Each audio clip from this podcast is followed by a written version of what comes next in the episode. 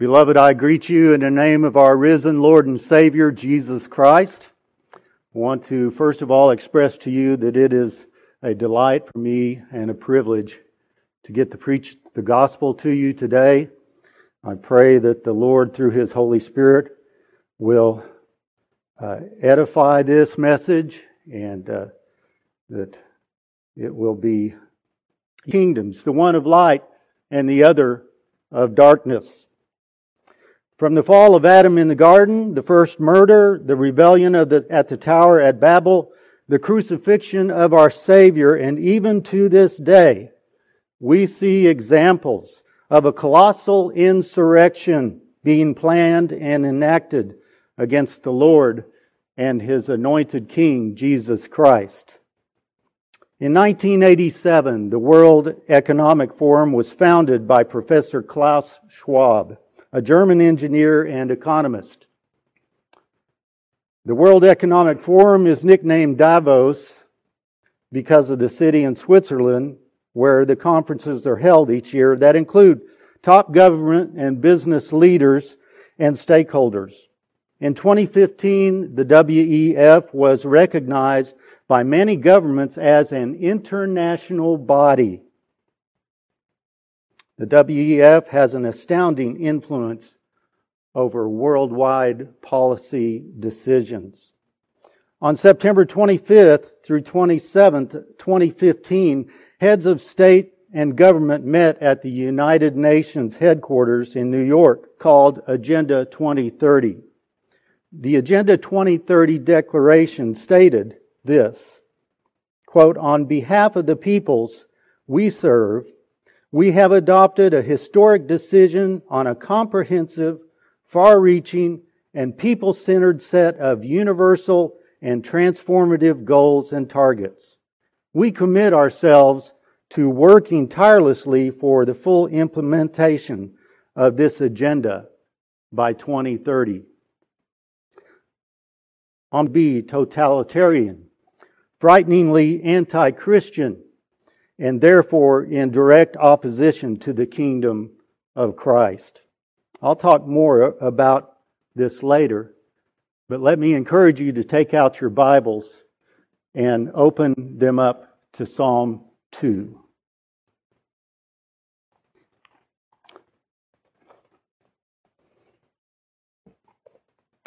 Please keep in mind that uh, this scripture is the divinely inspired Word of God and follow along as I read from the New American Standard. Rulers take counsel together against the Lord and against his anointed. Let us tear their fetters apart and cast away their cords from us. He who sits in the heavens laughs, the Lord scoffs at them. Then he will speak to them in his anger and terrify them in his fury. But as for me, I have installed my king upon Zion, my holy mountain. I will surely tell of the decree of the Lord. He said to me, Thou art my son. Today I have begotten thee. Ask of me, and I will surely give the nations as thine inheritance, and the very ends of the earth as thy possession. Thou shalt break them with a rod of iron, thou shalt shatter them like earthenware. Now, therefore, O kings, show discernment. Take warning, O judges of the earth. Worship the Lord with reverence and rejoice with trembling. Do homage to the Son, lest he become angry and you perish in the way, for his wrath may soon be kindled.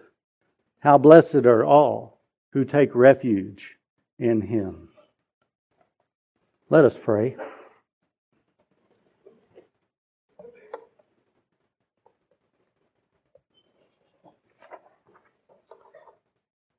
Our gracious God and Heavenly Father, Almighty Sovereign of the universe, you are the God who not only created the universe, but you are all powerful and all knowing. Nothing escapes your notice. We thank you, Christ. You have brought about the redemption of your people, the heavenly kingdom.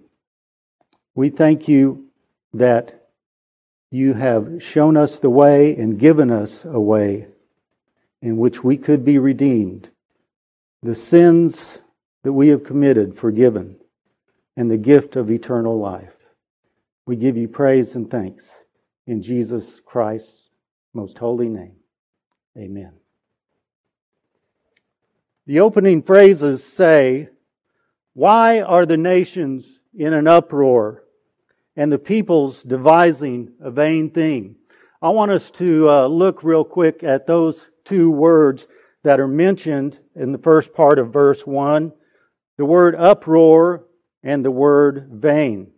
Now, uproar, the uh, original Hebrew language is ragash. It's only found in this text, and it literally means in tumult, commotion. It has the idea of chaos or riot. Other translations use the word rage, and that is certainly appropriate.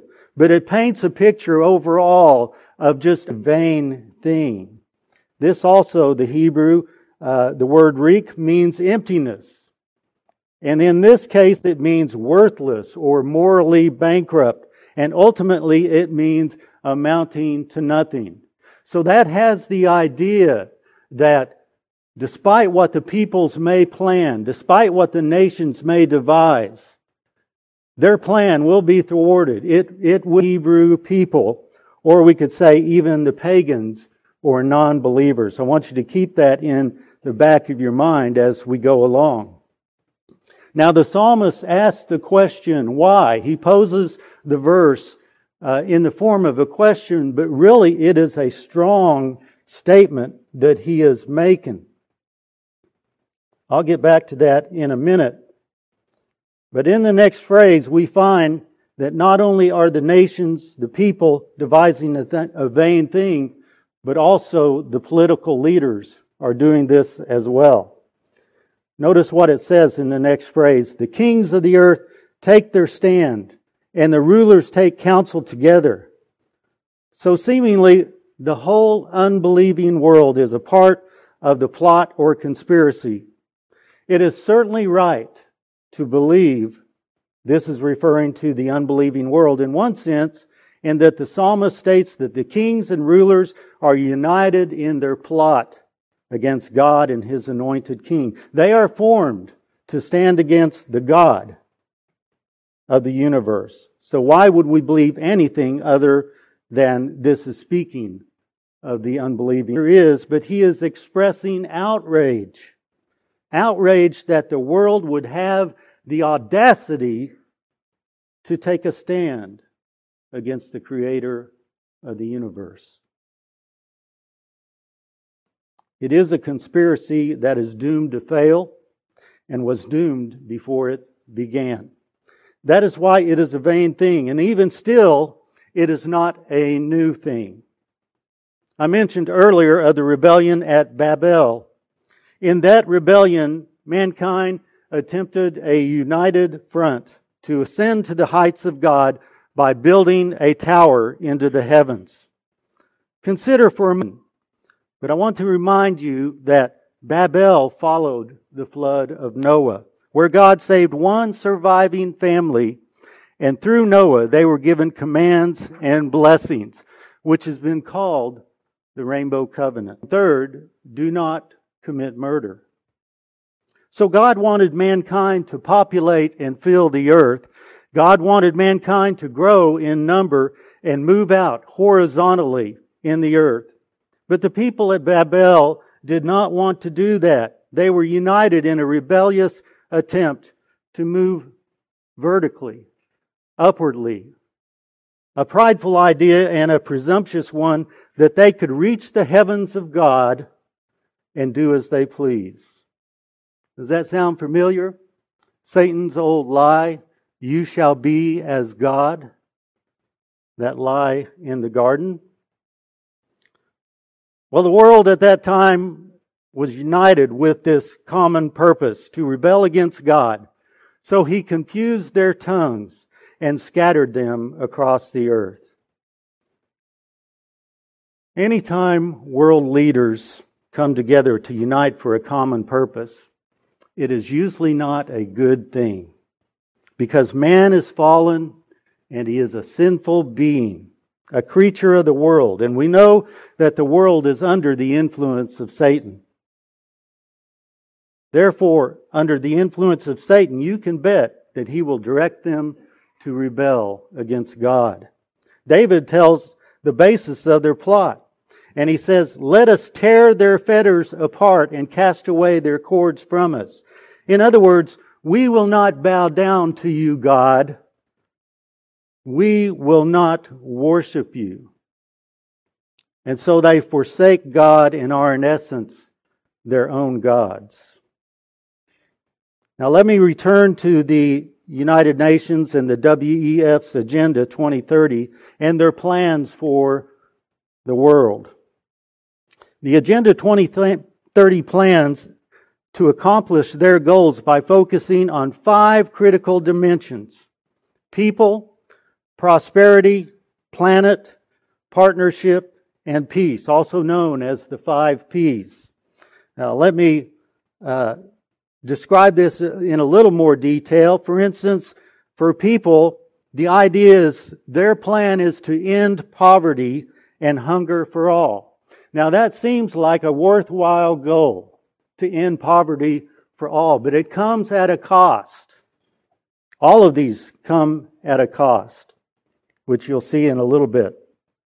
The next is planet, to protect the planet from degradation. The third is prosperity, to ensure all human beings can enjoy prosperous and fulfilling lives and that economic, social, and technological prog- progress occurs in harmony with nature. Fourthly, peace, to foster peaceful and inclusive societies. Not only have a cost, but there are ominous things behind the things that are mentioned here. At face uh, value, these ideas all seem to be worthwhile. But once they are unpacked, there is a revelation of a more sinister aspect of their plans. Keep in mind, not only is the World Economic Forum behind this, but the United Nations as well. Agenda 2030 hopes to achieve the five P's through 17 goals of sustainable development. And by the way, anytime you hear the words used in a phrase, sustainable development. It's not a good thing. It has this idea of aggressive environmentalism that seeks to implement totalitarian policies that ultimately remove the liberties granted by our U.S. Constitution and the constitutions of other democratic governments in the world. Well, this should raise all kinds of flags in your mind. Let's go over those 17 sustain, sustainable development goals.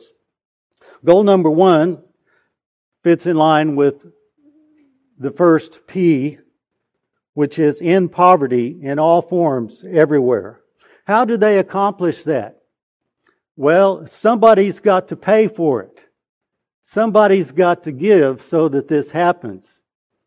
In the United States, for example, we see all kinds of government programs that are designed to be well meaning uh, at face value, but sometimes they come at a cost that is detrimental to our country. We are currently at 29 trillion 800 billion dollars in our national debt. We expect to go over to 30 trillion dollars by the end of this month. That's a scary thing. Who's going to pay for that? What's going to happen? How far can this go? But it's not just dealing with poverty that this has become such a problem. Goal number two also says end hunger, achieve food security and improve nutrition, and promote sustainable agriculture.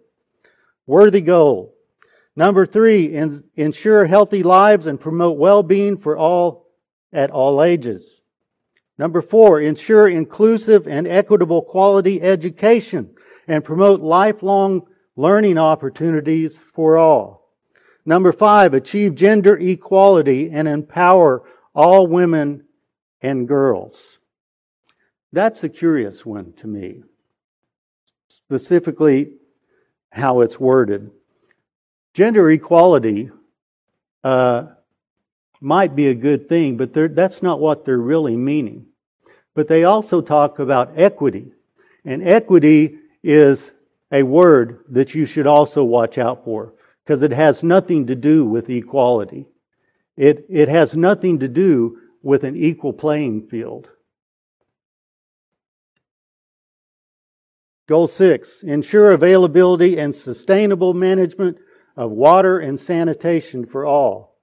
Number seven, ensure access to affordable, reliable, sustainable, and modern energy for all.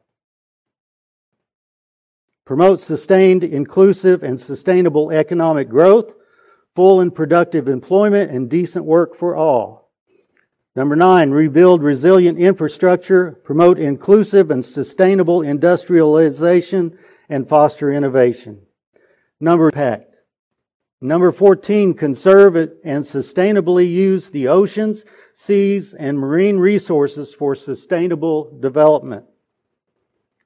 15 is protect, restore, and promote sustainable. What that means, I'm not quite sure what all that means. Number 16, promote peaceful and inclusive societies for sustainable development, provide access to justice for all, and build effective, accountable, and inclusive institutions at all levels.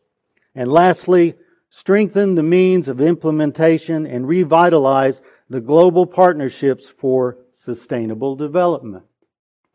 So once again, many times through this, we have that phrase, sustainable development, and it should raise all kinds of red flags for us.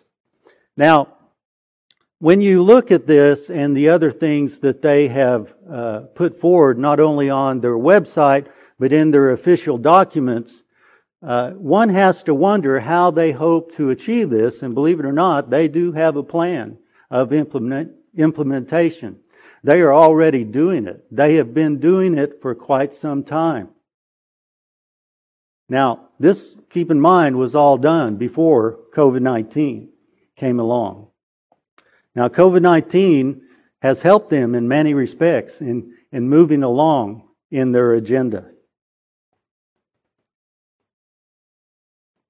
Let us turn back to the text. And I'm reminded as I think about these things, as we see all the things that are going on in the political world and in the economic world, I'm reminded of what the prophet says in Habakkuk 1 5. And Peter also quotes this in uh, Acts chapter 2, where they say, Look among the nations, be astonished and wonder, because I'm accomplishing a work in your day which you will not believe, even though you were told. And we can look around and certainly see plenty of things that are going on, not only in our country, but in the world around that are truly astonishing. They are fearful in many ways. Jesus has directed us, though, to not keep our eyes on the roaring of the seas and the waves, to put our, but to put our trust, our hope, and our confidence in Him and in Him alone, and He will see us through. Now, secondly, the second point in our outline here is God's providential appointment. And David, the psalmist, here in verses 4 through 6 states this He who sits in the heavens laughs, the Lord scoffs at them. This, their plans are vain. He knows that they can't possibly accomplish the things that they want to do, just like those at Babel. The word here for sits, he who sits, as it is used here, is yashav, which is a metonym that has the idea of sitting enthroned. It, also, it is also used in Psalm 9 7. But the Lord in the Lord, and even take up his offenses.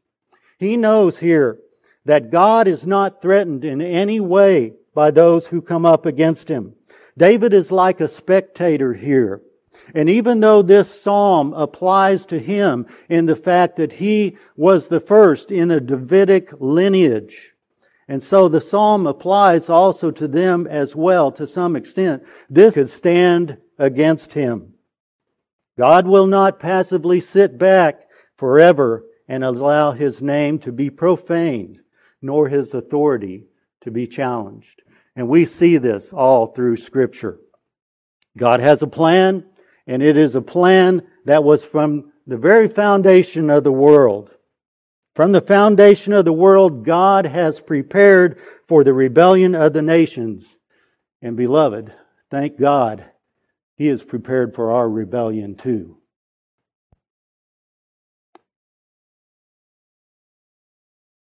The third thing that we need to see is God's reward to the obedient, verses 7 through 9. The psalmist proclaims, I will surely tell of the decree of the Lord. The decree David is referring to is in Puritan and Reformed theological study called the Covenant of Redemption. The songs we sang today were so appropriate for what I'm speaking about today. There were some divines who taught that the covenant of redemption is a part of the covenant of grace, while others said that this could not be since the covenant of redemption is eternal while the other is temporal. If you look at the Westminster Standards, for instance, or the Savoy Declaration, there are statements about these covenants. The Second London Baptist Confession of Faith of 1869, 1689 refers to the covenant of grace specifically by name, saying this. This is in chapter 7, by the way.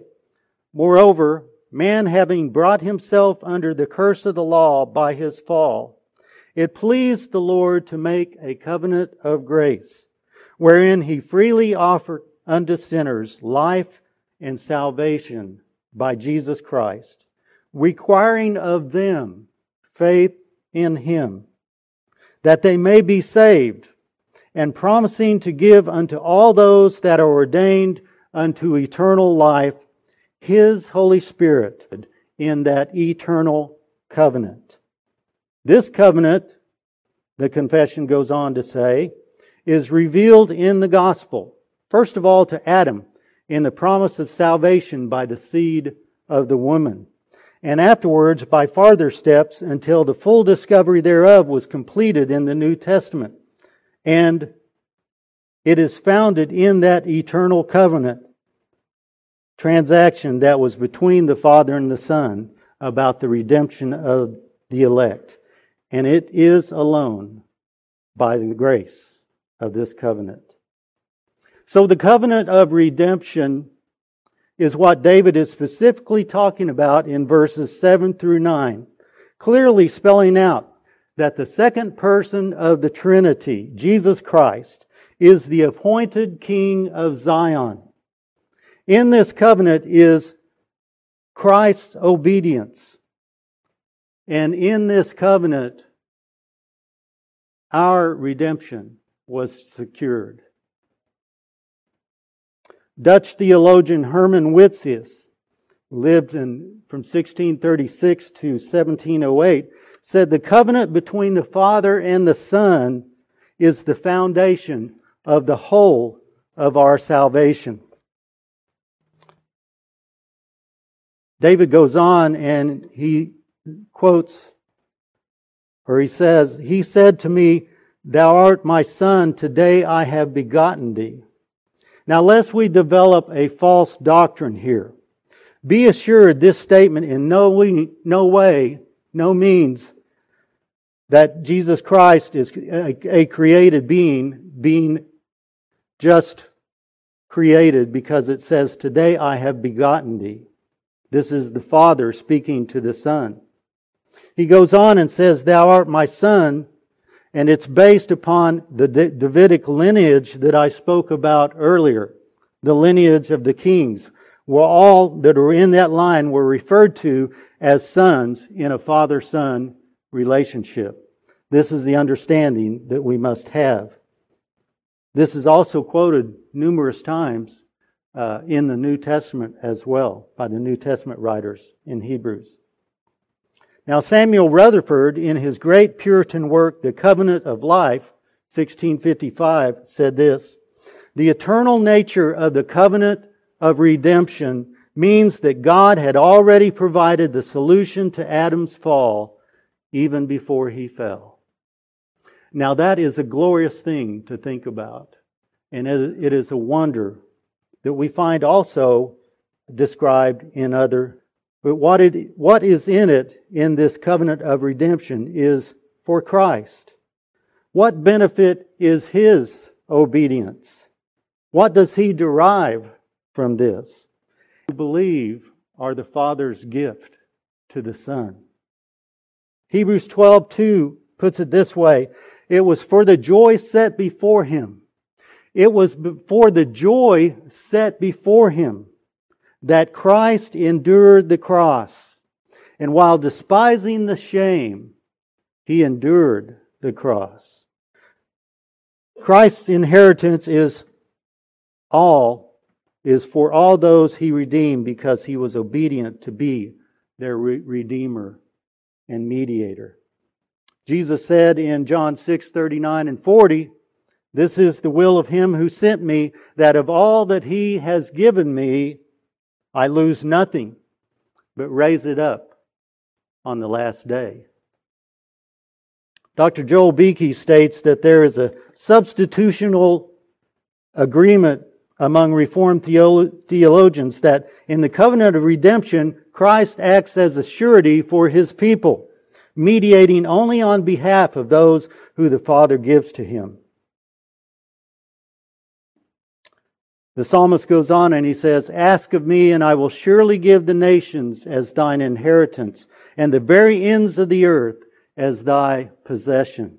So here we see the Father telling the Son what he is to receive as a result of his agreement to fulfill the covenant of redemption as a party to it, and as a result of his obedience as well, his obedience to die on the cross for our sins.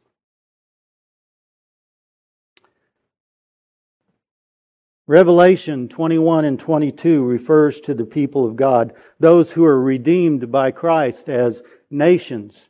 Now, nations is used in other contexts to apply uh, for unbelievers as well. But when you look at Revelation 21 and 22, uh, this is getting close to time eternal future. And so this applies specifically to uh, God's people. And it describes, those chapters describe how they will enjoy the beauty and the joy of His kingdom. It will be a kingdom that will never end. It will be a kingdom that we are continually rejoicing and worshiping God because of His abundant mercy toward us in the forgiveness of our sins and providing a means for us to escape hell and the, and the eternal death for those who do not believe. And for those who do not believe, there is a promise here. For those who are in a rage and who are plotting these evil plans against God and His Son, there is a promise here. And He says to the Son, Thou shalt break them with a rod of iron, thou shalt shatter them like earthenware. Now, the rod of iron in these verses is mentioned several places. It's also mentioned in Revelation as well. The rod of iron prophecy is the eternal degree, or in the eternal de- degree, finds its fulfillment in the book of Revelation. Revelation 2 27, 12 5, and 19 15. The rod of iron is essentially a scepter that represents rule, power, and judgment. But notice the last phrase Thou shalt shatter them like earthenware. This is the idea not only of judgment, but judgment of the unredeemed. This could be a, a latter messianic idea, and some might even say post tribulational. Those who set themselves the ease with which that judgment is delivered. There is this imagery of crumbling pottery that should strike fear in all those who refuse to obey the gospel of Jesus Christ, to repent and trust in Him as their only means of salvation. And that brings us to the fourth point, which is God's warning to the nations. He goes on and he says, Now therefore, O kings, show discernment, take warning, O judges of the earth. Worship the Lord with reverence and rejoice with trembling. Do homage to the Son, lest he become angry and you perish in the way. For his wrath may soon be kindled. How blessed are all who take refuge in him. In these verses, God warns the kings and judges of the earth to show judgment and discernment and wisdom, to take warning.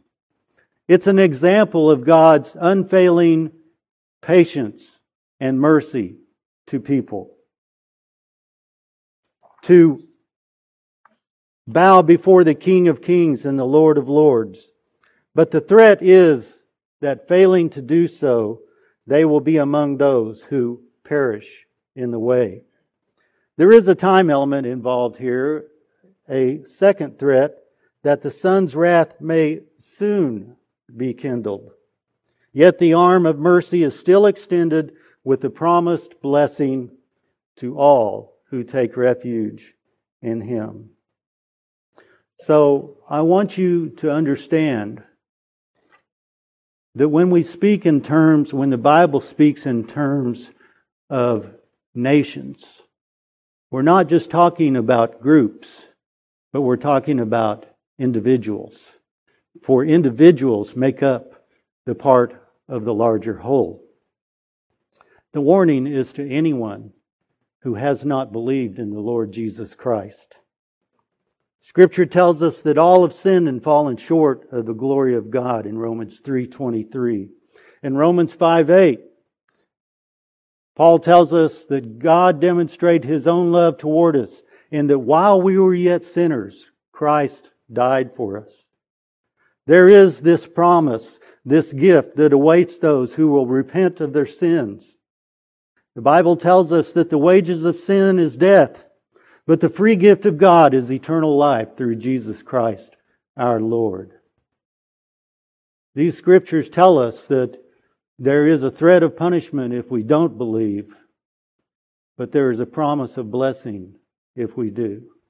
My encouragement to you today is if you are here and you have not trusted in Jesus Christ as your Savior, that you repent of your sins and that you seek His forgiveness in prayer, that you call upon His name while there is still time. Scriptures tell us that anyone who calls upon the name of the Lord shall be saved. But there is also a blessing, the blessing of eternal life, the free gift that is given to those who repent and believe. Repentance from sin and faith in Jesus Christ is the doorway to eternal life, to eternal joy, and eternal peace. We have peace with God through our Lord Jesus Christ. Christ died to redeem his people so let me encourage you believe in the Lord Jesus Christ, and you shall be saved. Let's close in prayer. Father, we thank you that from the beginning of time, you have provided a way of escape, not only from our sin, from, but from your wrath. We thank you, Lord, that in your Son, the Lord Jesus Christ, you have redeemed a people, a people who had the wonderful privilege and blessing to eventually inherit the kingdom of heaven. God, I pray that the ministry of this church and its people would be so committed to reaching the lost through the gospel of Jesus Christ, through the preaching of His Word. And I believe that we are making great progress in that direction. Thank you so much for the servants of God who are, are here and among us. Bless our efforts, Lord, and, and help us to be united in the faith that you have given us. We give you praise and thanks in the most holy name of Jesus Christ. Amen.